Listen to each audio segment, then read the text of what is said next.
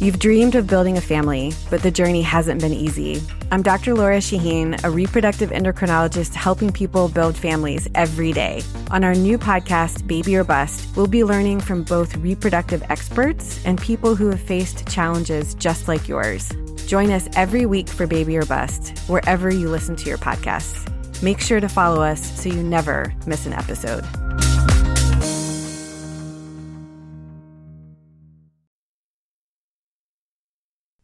Hey guys, bowl season is almost over. Still good time to get in on the action with MyBookie. Don't be that guy with no rooting interest as your relatives or friends just sit around watching the game. Now have a little something on it. 5, 10, 15, 20, who knows how many bucks. There were a record 41 bowl games to bet on this year, and you've missed most of them, but not all of them, including New Year's Day coming up, and it also includes the national championship game on Jan 7. It really is still the most wonderful time of the year. Make sure you are ready for the daily action by signing up at MyBookie today. They pay fast when you win, which is always key. Ownership cares about good customer service, and they do offer some of the craziest prop bets around. Where you bet is just as important as who you are betting on. And if you want to make money during this, the bowl season and the playoffs in the NFL, you got to go to MyBookie. I trust them. And you don't have to take my word for it. Check them out yourself. Join now, and MyBookie will offer you a 50% deposit bonus to make sure you have a nice bankroll for the upcoming college basketball season. Use promo code ZABE when you deposit to activate the offer. That's promo code ZABE. Charlie, Zulu, Alpha, Bravo, Echo.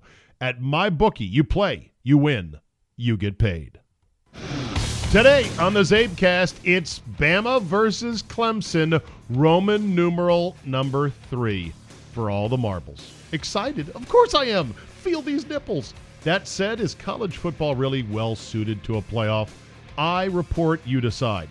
The Redskins season ends on a wet turd. The Kirk haters got their Festivus.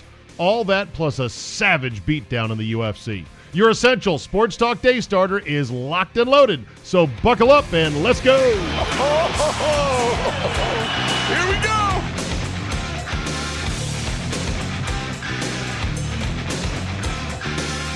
Monday, December 31st, 2018. This is it for 2018. I hope it was a good year. If it sucked for whatever reasons, personal, career, your sports teams, hey, let's hope 2019 is even better.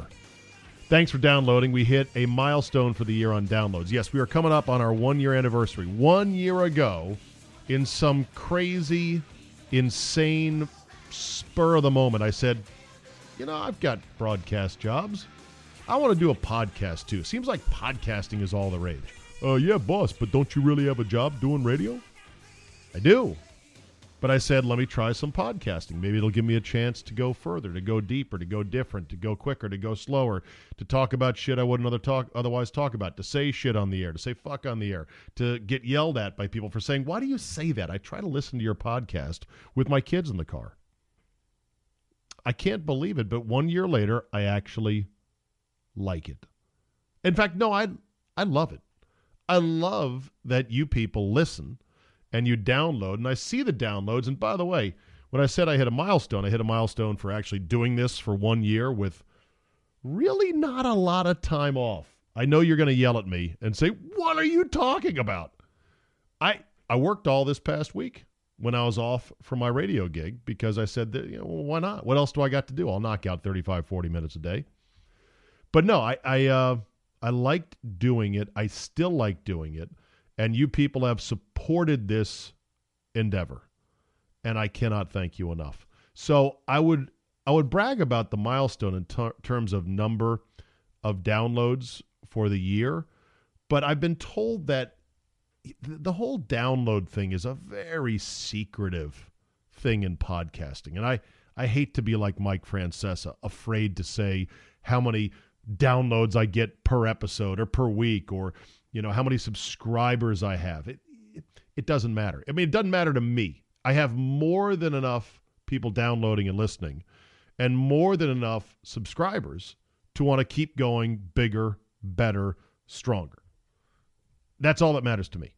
I'm not trying to compare with anybody else. I know I will never reach the certain podcast strata of some people out there. I mean, maybe I could someday. I'm sure I'll get some suggestions like, well, you got to do this. You got to do that. I don't know. I don't know if I'll ever get there. I'm not even really trying to get there. Of course, if I get fired from all of my other jobs, then yeah, I will probably get more downloads, but I'd like to keep doing both for now. So I won't say what milestone we hit for the year, but I'm very happy about it. I'm thrilled with it. I feel proud for myself because I didn't think this was possible. And I want to thank you for being there and going download. Appreciate that. And it was I was coming up as I'm looking at the numbers in December. There was an even number mark, and I was like, oh, God, it looks like I might make it, might not make it. And I'm like, I hope we make it. And we did. So thank you very much. It's a big number to me, and I'll just leave it at that. All right, let's get into it. College football national championship game. Who's excited?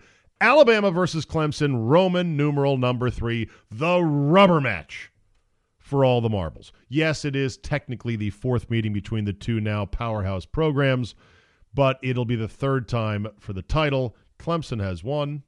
Alabama has the other, so this one would be for bragging rights. Of course, it doesn't mean that Clemson's going to go anywhere.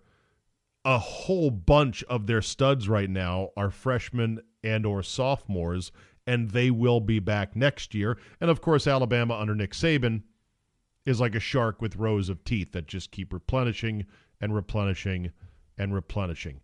Odds for the title game are Alabama -6. Pretty much across the board. That's the consensus. I'm looking at the vsin.com lineup for this particular game. Going to be tempting to take Clemson. Notre Dame obviously laid an egg. I mean, this was a case where a lot of people said, told you, never invite them again. This is what they always do. They're good, but they're not as good as they think they are and with their schedule, and people point out a lot of different things. They said Georgia should have been in the Final Four, and an argument could have been made for Georgia. Georgia has had, though, some squeaky, greasy outcomes this year in which they didn't show very well against much lesser teams. And yes, they had Alabama dead to rights and let them off the mat, but we don't know. As I said, and so you had one game, you know, and of course that was one game which was on Saturday night, which was a total dud in terms of interest and competitive standpoint.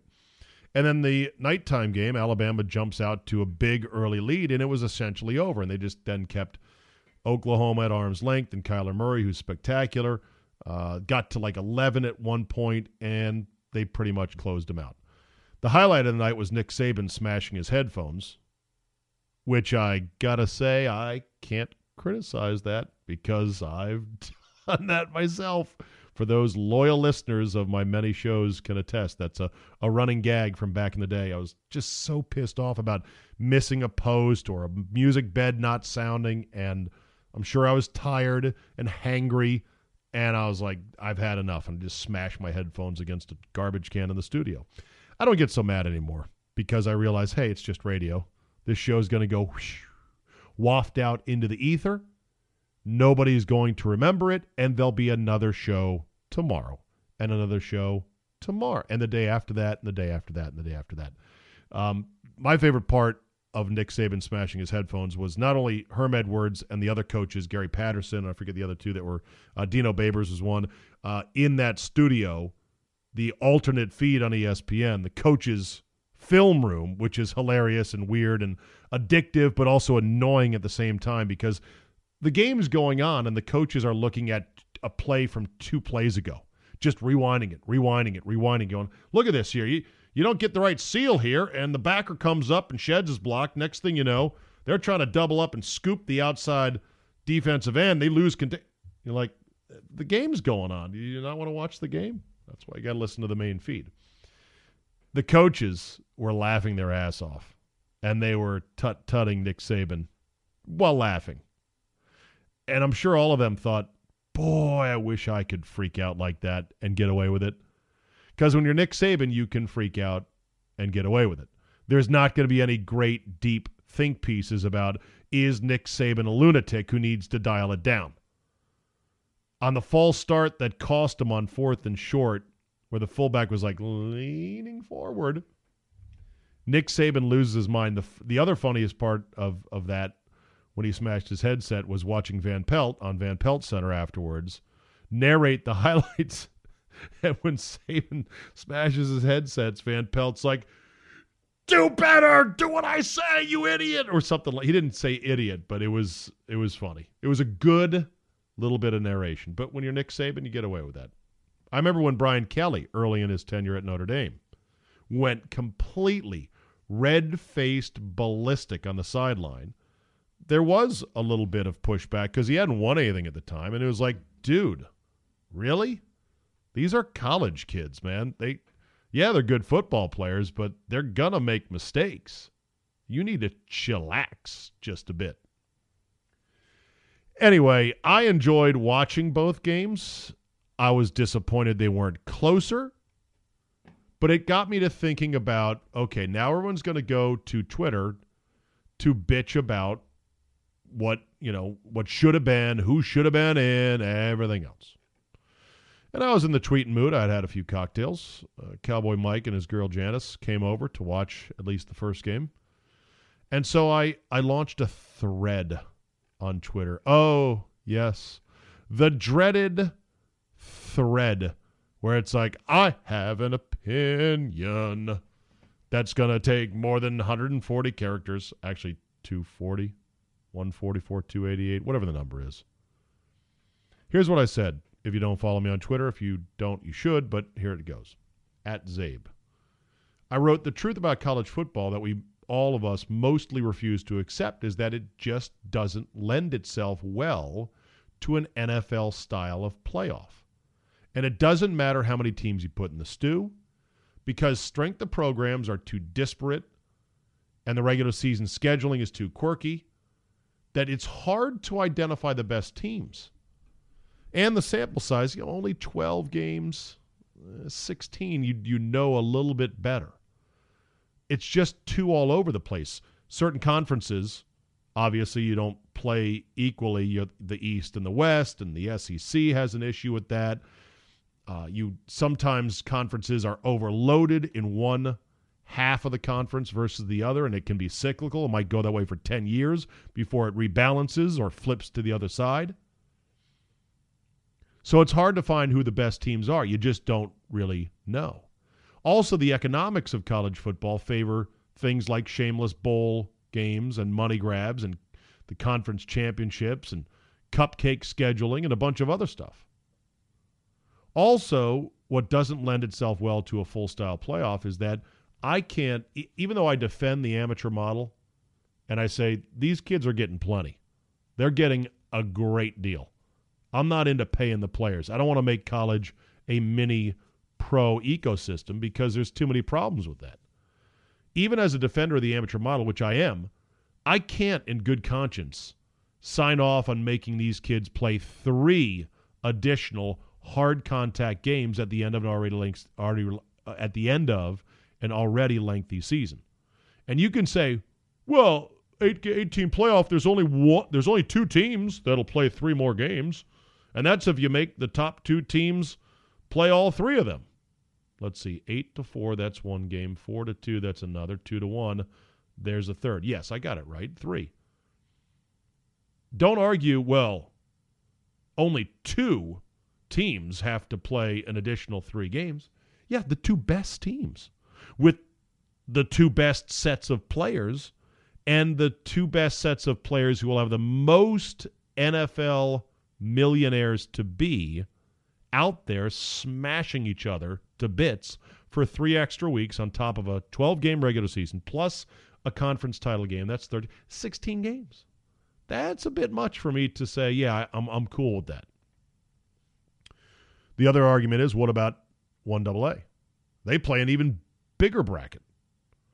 My feeling on that, and it's just my feeling, you can argue with it, you can disagree. My feeling on that is that you don't have as many NFL players coming from the FCS ranks. You do have a good amount. Somebody tweeted me that like 13% of the NFL's opening day rosters were FCS players. But you don't have as many. That's a lot, but it's also not a lot considering there's 125 FCS programs or Division I AA and 13% of the pro ranks. So you're talking what? Oh, boy, and now I'm into math here. 1 every 10 programs or something like that.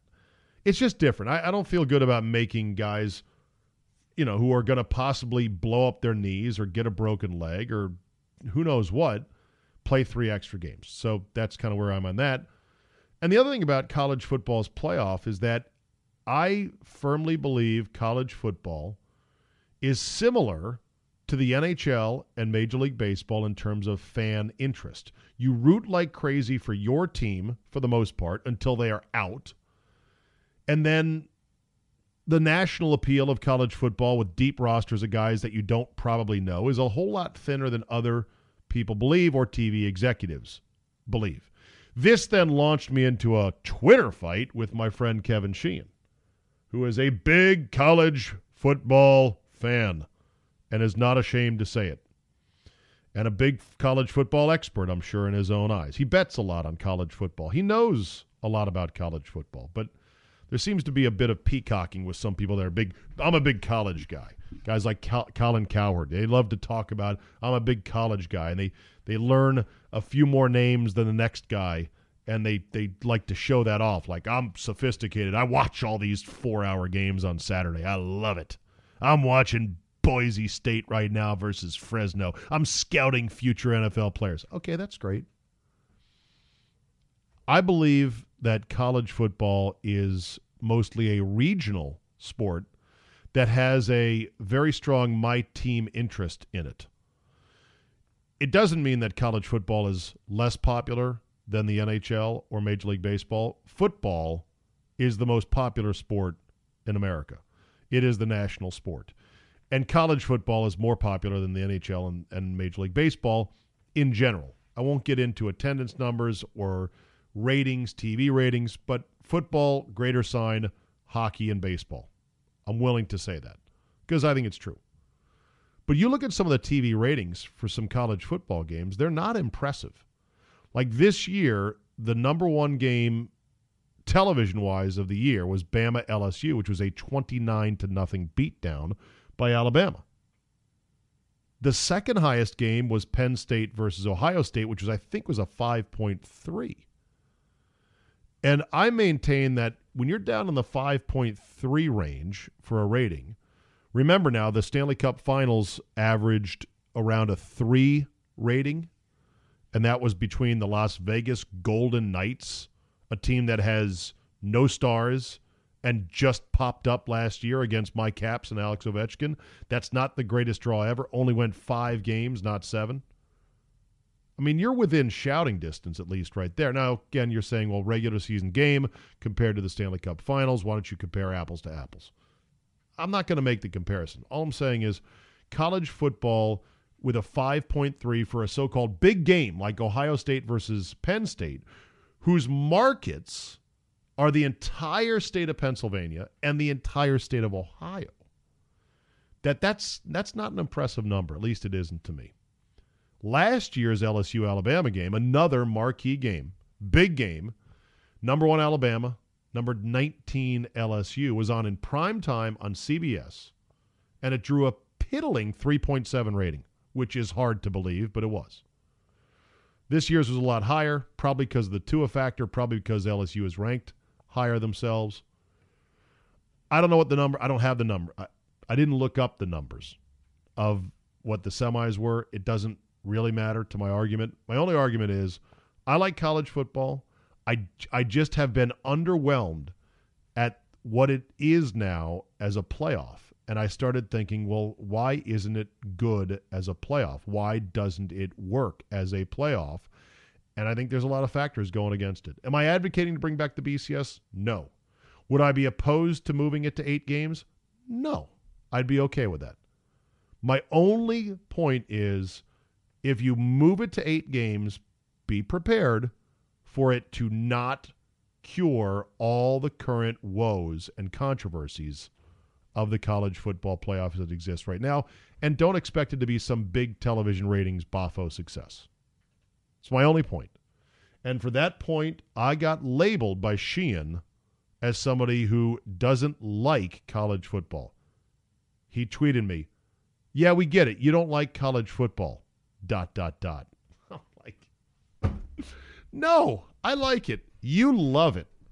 But I like it. I watch those games. I can't name as many college players as other people can, but I like it. I love the pageantry of it. I love the fall Saturdays.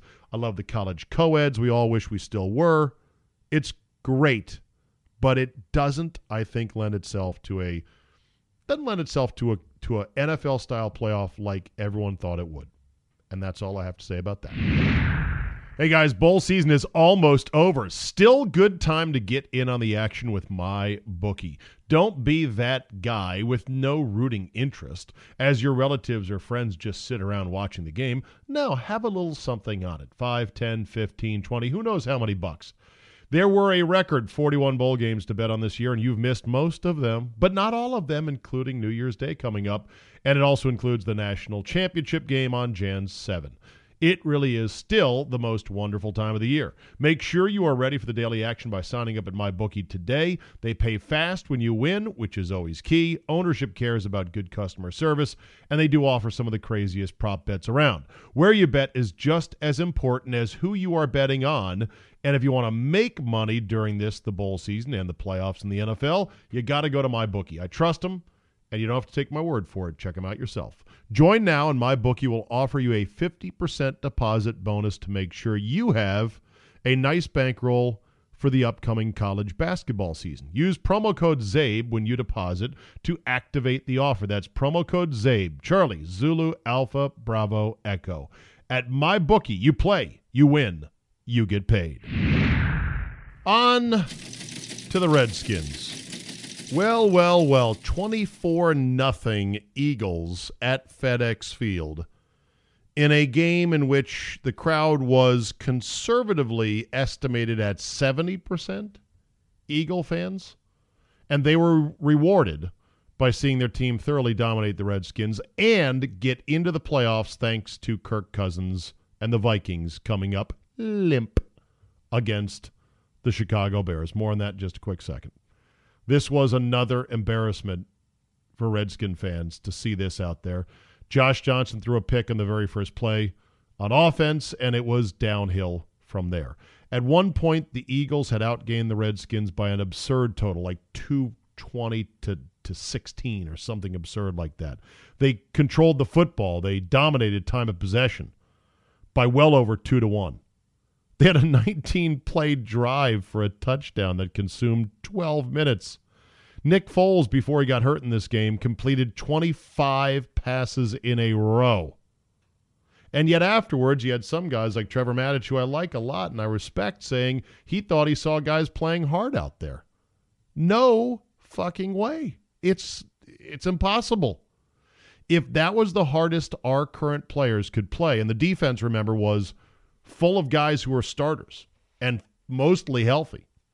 If that's how you're going to play at your hardest, then there's literally no hope for anything because you don't have good enough players, which can be part of the problem. But yeah, it was awful. It was awful. It was ugly. It was bad. It was another low point.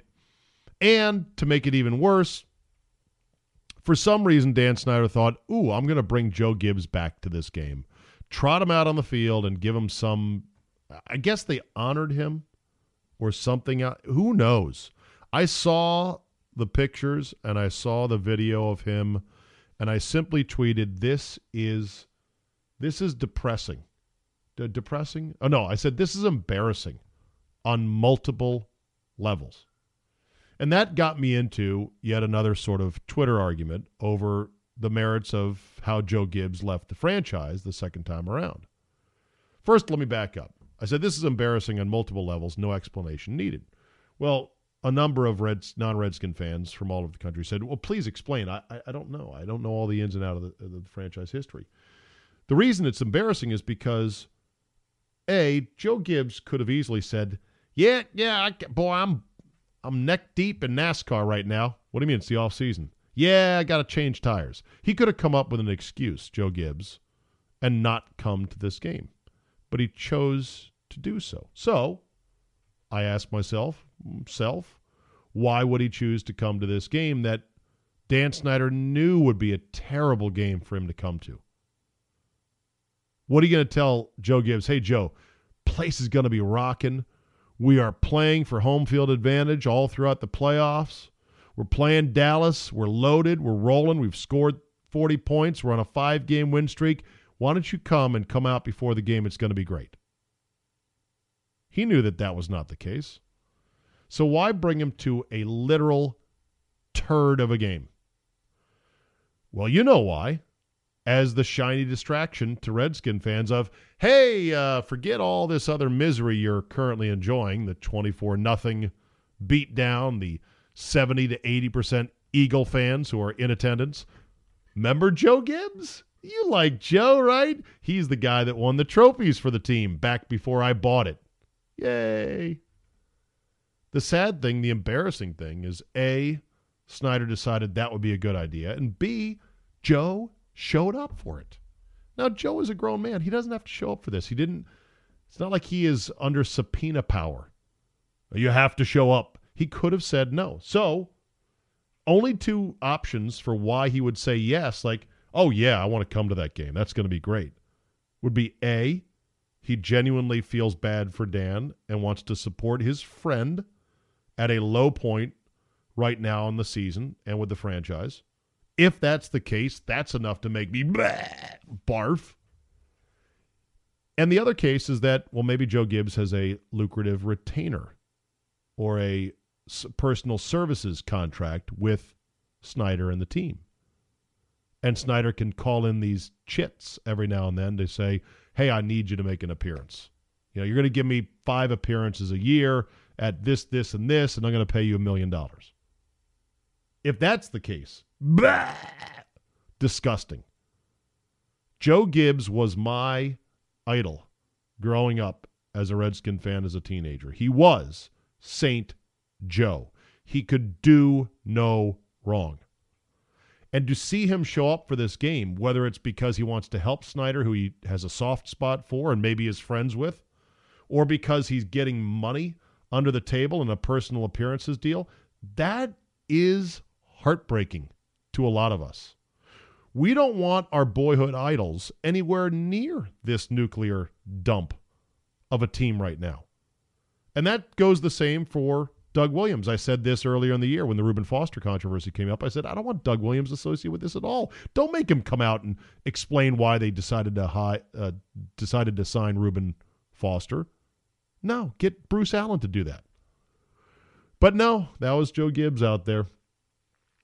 Game was terrible. My God. Josh Johnson looked like, well, yeah, this guy's not that good. Of course, the Redskins were on their 4th and 5th line guards, and the Eagles front, including Fletcher Cox and Martellus Bennett, were going through them like shit through a tin horn. And so, yeah, Martellus was the tight end. Michael Bennett, thank you. You know, they were going through our guards like crazy, and Josh Johnson didn't have much of a chance. Our wide receivers sucked. Couldn't get any ground game going. But, God, could the defense have done something? Could you have stopped the Eagles at all? 25 in a row for Nick Foles. That's ridiculous. Foles did get hurt late in the game. Bruised ribs. Probably going to play next week against Chicago. Nate Sudfeld came in. Former Redskin. He was one of our developmental guys. Had him stashed on the roster like a 7th rounder out of Indiana, I want to say. He's on the Eagles now. Didn't look like he sucked totally. And the Eagles went on and dominated, won the game 24-0. I asked a rhetorical question, which was, I guess, a stupid question, but I had to ask it anyway. If the Redskins had hung on to win in Tennessee last Saturday, and they looked good in doing so, if they had hung on to win instead of throw that game away at the very end, then would the Redskins have played a lot better this week? Would DJ Swearinger still be here? Because he wouldn't have popped off after the game, and so he wouldn't have had to have cut him. Would the stands have been at least 50-50 Redskin fans and Eagle fans, knowing that we were playing for a playoff spot? Would it have been a tooth-and-nail, knockdown, slobber-knocker NFC East game? The general consensus on Twitter is no and no. They wouldn't have been any better, and the stands would have been just about as bad. Okay. So anyway, what's the hope in the offseason? What do I want to see happen? Well, I'd love to see Bruce Allen fired and gone and out of the organization. I don't think that's going to happen. Did you notice, by the way, the yellow pants? Of course you did, Redskin fans. That's a Bruce Allen thing. Why weren't they wearing yellow pants all year? Well, it's now very obvious and clear. It was a Brian LaFamina thing. So to go to the yellow pants for one game after LaFamina and his cronies are ousted says Bruce is rubbing it in. That's spiking the football. And it's tough because I do love the mustard. But they were yellow pants with one big brown shit stain right in the middle of them. I'd love for Bruce to be gone. I don't think that's going to happen. I don't care if Jay goes because he is really amongst the least of our problems. I don't know what to do. Next year, I've told you my plan. I want them to suck. I want them to eat a lot of crap next year. I want them to eat dead cap money and cap space. They're going to have to eat it on Alex Smith if he plays or if he doesn't play or if he plays half a season late or who knows what. I want to cut anyone you can or move anyone you can and accelerate the cap eating, the cap space eating next year. And I'd love to win 3 games like Arizona did this year. And then you fire Jay Gruden, and then you draft a quarterback like Tua Tagovailoa. That would be my plan. That would be my hopes. I don't think that's going to happen. I think Bruce might get a new title. He might get reassigned. I think Jay's going to stay. They're going to convince themselves, you know what? We just got a bad break or two. We had 24 guys on injured reserve. It's not that bad. We'll figure it out next year, and they'll press ahead. And it's going to suck next year. I have no real hope for you. I've written a piece. You'll see it at Zabe.com. I'm going to make it a resolution this year to resume writing 5 days a week. Just quick 500-word things on something or another, some written word product on Zabe.com. And I write about the failed football state that is the Redskins. They are a lawless football Somalia. Packers aren't much better either. They got shut out 31-0, and Aaron Rodgers got a concussion. Good. How's that leadership thing working out for you? Joe Philbin is a zilch, and there's no reason he should be considered whatsoever. I don't care what Aaron Rodgers thinks about him. I did see where Pat Fitzgerald, Northwestern coach, was either considered or interviewed for the job, a number of other guys. You got a narrow window here with Rodgers, and you got a lot of roster overall that has to happen with the Packers. They do not have a good – I mean, there's just not enough good, nasty players. And the franchise, I think, needs an edge.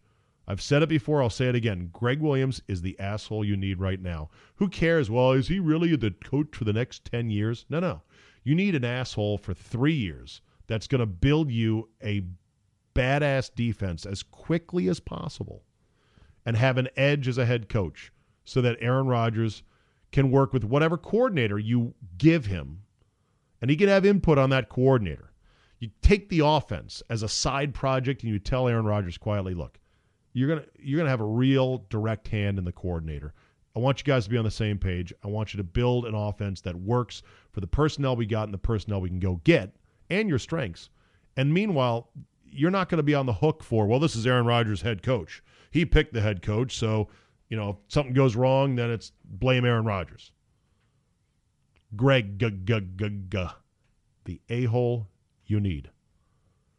Which then brings us now to Kirk Cousins and the Minnesota Vikings. They were dominated again by the Chicago Bears. And Kirk Cousins came up remarkably small. It is the Festivus that the Kirk haters have been waiting for a long time. Look, I won't defend Kirk on Sunday. He was weak and ineffective. He didn't have the most help on the offensive line or with a running game. But I'm not going to use that as an excuse. He just wasn't good enough in that moment. Kirk Cousins now against winning teams is 5-25. That's a real stat. That can't be ignored. He is who he is. But I got one tweet from somebody that said, you just have to give up on Kirk now, or something to that effect, or just give it up on him. I'll never give up on liking Kirk Cousins, and I'll never give up on saying I think Kirk Cousins is a good quarterback. I've already said I know he's overpaid, or he's overpaid. I know that. That's what happens when you become a free agent and you put up good numbers. I would not want him, or if I'm the Vikings, I would not want Case Keenum back. I mean, Case Keenum is a gunslinger who throws a bunch of picks, and I think he's reached his limit as a starter. Case Keenum didn't make the playoffs either in Denver, and he's probably going to get Vance Joseph fired. Although Vance Joseph, having the time of his life, may deserve to be fired for a whole bunch of other reasons. I like Kirk Cousins for one simple reason. He got the hell out of the Redskins. That's what his journey here was all about. It wasn't so much betting on himself. It wasn't so much thinking, oh, I'm this great franchise quarterback. It wasn't him sniffing at a pretty lucrative free agent deal or a pretty lucrative deal that he could have signed, a multi-year deal. He just wanted out. He saw the shitheads up close in this organization, and he wanted out, and he got out. He got out, and he got paid. I respect that. I appreciate that. He's a hero to me for doing that. In a certain way, it's hard to understand unless you sat here front row and watched everything that went down. And he is a nerdy, try-hard overachiever. He's sort of this generation's Chad Pennington. Just a good enough arm, just skilled enough at the position, no exceptional superpowers, and yeah, he's not clutch. I'll grant you that. Because I went and looked at, the Bears' defense is pretty nasty. And Matt Nagy has an edge to him that is sort of Sean Payton-like. And I like it. I dig it. He played that game to win for fun. And because why not? You got two of their wide receivers banged up. One was a separated shoulder. Taylor Gabriel got hurt as well. But he didn't care. He's like, we're going to play this game. Until it was out of reach, they didn't bench anybody. And that defense has been pretty nasty. I'm looking at the last 5 or 6 games. Let's see. Last 5 games for the Bears opposing quarterbacks, not counting the Vikings game, where Kirk had a high percentage, but absolutely pitiful yards per game, or yards per attempt. 57.9, 59.5, 46.7, 55.6. I mean, those are bad completion numbers. Interceptions against touchdowns, 1, 2, 3, 4, 5, 7, 2 touchdowns over 7 INTs in the last 4 games for the Bears defense for opposing quarterbacks, and a completion percentage that is in the low 50s. They're good. But again, I'm not going to take away from the fact that Kirk Cousins did not get it done. The Giants actually stunned the Bears in overtime at the start of the month in December, 30-27 at the Meadowlands. And Eli Manning had those 2 touchdowns against that Bears defense, the only quarterback to have 2 touchdown passes in the final 6 games, although Kirk had one today. But at least Eli could operate to a certain extent. He had almost 200 yards, 2 touchdowns. Last week, Nick Mullins for the Niners could operate. He was at 57%, 232 yards passing. Rodgers had 235 yards passing, but was not very good, didn't have any touchdowns. This Bears D is pretty good. I would put a little flyer on them. In fact, I'm going to put a flyer on them to go to the Super Bowl. That said, Kirk haters have a field day. I like the guy. He's an overachiever. He got out of Washington. He got paid. I can't hate him for that. I understand he's overpaid. I think he'll be better next year. I think he'll be better with the defense. If the defense gets better, the Vikings defense couldn't stop the Bears. That's another thing to point out. The running game was not consistent. A lot of excuses. I know, excuses. Kirk sucks. Kirk sucks is overpaid. All right, well, maybe Case Keenum will actually be available next year. Who knows? Or this offseason. Maybe you can trade Kirk in his big contract. Hey, as much money as it is, you're only on the hook for him for 3 years. So you wouldn't get rid of him after this year alone. Hey, didn't you hear the sounder? It's time to move on, Zabe. I know. Just let me make this point. You wouldn't move on from him after 1 year. That'd be insane. And he didn't have a bad year overall statistically. He just came up limp in the clutch again. So next year, you hope he gets better. You hope you build a team around him. You hope he doesn't choke on you again. If he does, well, now you're already 2/3 of the way done with this massive contract, which, by the way, is going to be a modest contract for every future quarterback who ends up signing a deal. It's an expensive position in the NFL. Okay. That having been said, I now move on. Did you know the top 5 paid quarterbacks this year in the NFL all did not make the playoffs? Your stat of the day. I know I should have done the sounder for that. Are you going to let it go already on that? Okay. I'm now letting it go. Final 11 games of professional tackle football are upon us. It's very sad. Here they are.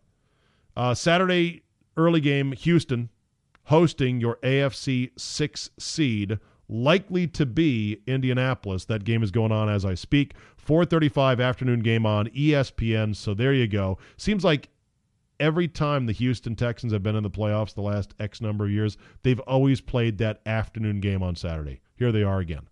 Wit, Tess, and Boog, your team to announce that game on Saturday afternoon. Seattle, Dallas in prime time from Jerry World. Dallas is -3. The line for the Houston game's not out yet because this game is not over right now. Sunday, so that game is on Fox on Saturday night, 8:15. Sunday's games, San Diego at Baltimore. The Ravens are -2.5 right now, opening line, 1 o'clock on CBS. The afternoon game is Philly at Chicago, 4:40 on NBC. That game is not on the board yet because they don't know about the quarterback, whether it's Nick Foles or Nate Sudfeld. That line probably won't pop up till later in the week when they find out how bad or how good Nick Foles and his ribs feel. 4 games this weekend, 4 games after that, 2 games, 1 done. 11 more games. Hug it, cherish it, love it. It's all coming to an end. Let's wrap on this today. Dana White is awesome because as the president of the UFC, the guy just doesn't care what he says. He's just brutally honest, or what he thinks is honest. And Darren Ravel, who I also like and I think is smart and I think understands what he's talking about, made the misfortune of saying something about how the UFC having Amanda Nunes defeat Chris Cyborg, whatever her name is, in like a minute flat, and it was a spectacular beatdown. Darren Ravel said basically, yeah, this is bad for the UFC. Dana White did not take kindly to that. I guess saying stupid things sometimes makes you stand out. What's his name tonight? It's that idiot's name that I can't stand. Darren Ravel tweets out, the fuck does Darren Ravel know about fighting, number one? Okay, let's start with that. And he says the UFC got destroyed tonight because Chris Cyborg lost and Amanda Nunes won and she's not marketable at all and fucking, you know? It's just like, I listen, I'm pretty resilient to this dumb shit, but oh my God. Anyway. Wow. So is he wrong, though? Is this really who Dana White wanted to win? Either way, funny stuff. I don't think Darren minds. I think Darren looks at it like, hey, more people know about me now than they did before. That'll do it for today. Thanks for listening. Download, subscribe, comment, like, tell a couple friends. Get the Zabecast app. Learn how to use all the features in it. I learned some features using it the other day. I was like, oh, this is really convenient. It's not the most intuitive. There's little menus you got to click on and figure out. But once you do, you're like, oh, this is great.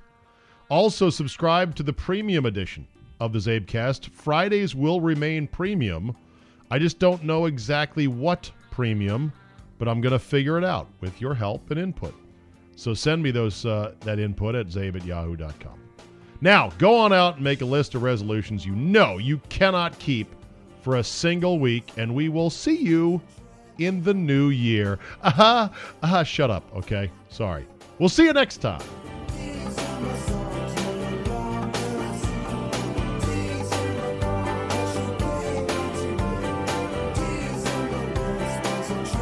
Hey guys, bowl season is almost over. Still good time to get in on the action with MyBookie. Don't be that guy with no rooting interest as your relatives or friends just sit around watching the game. No, have a little something on it. 5, 10, 15, 20, who knows how many bucks. There were a record 41 bowl games to bet on this year, and you've missed most of them, but not all of them, including New Year's Day coming up, and it also includes the national championship game on Jan 7.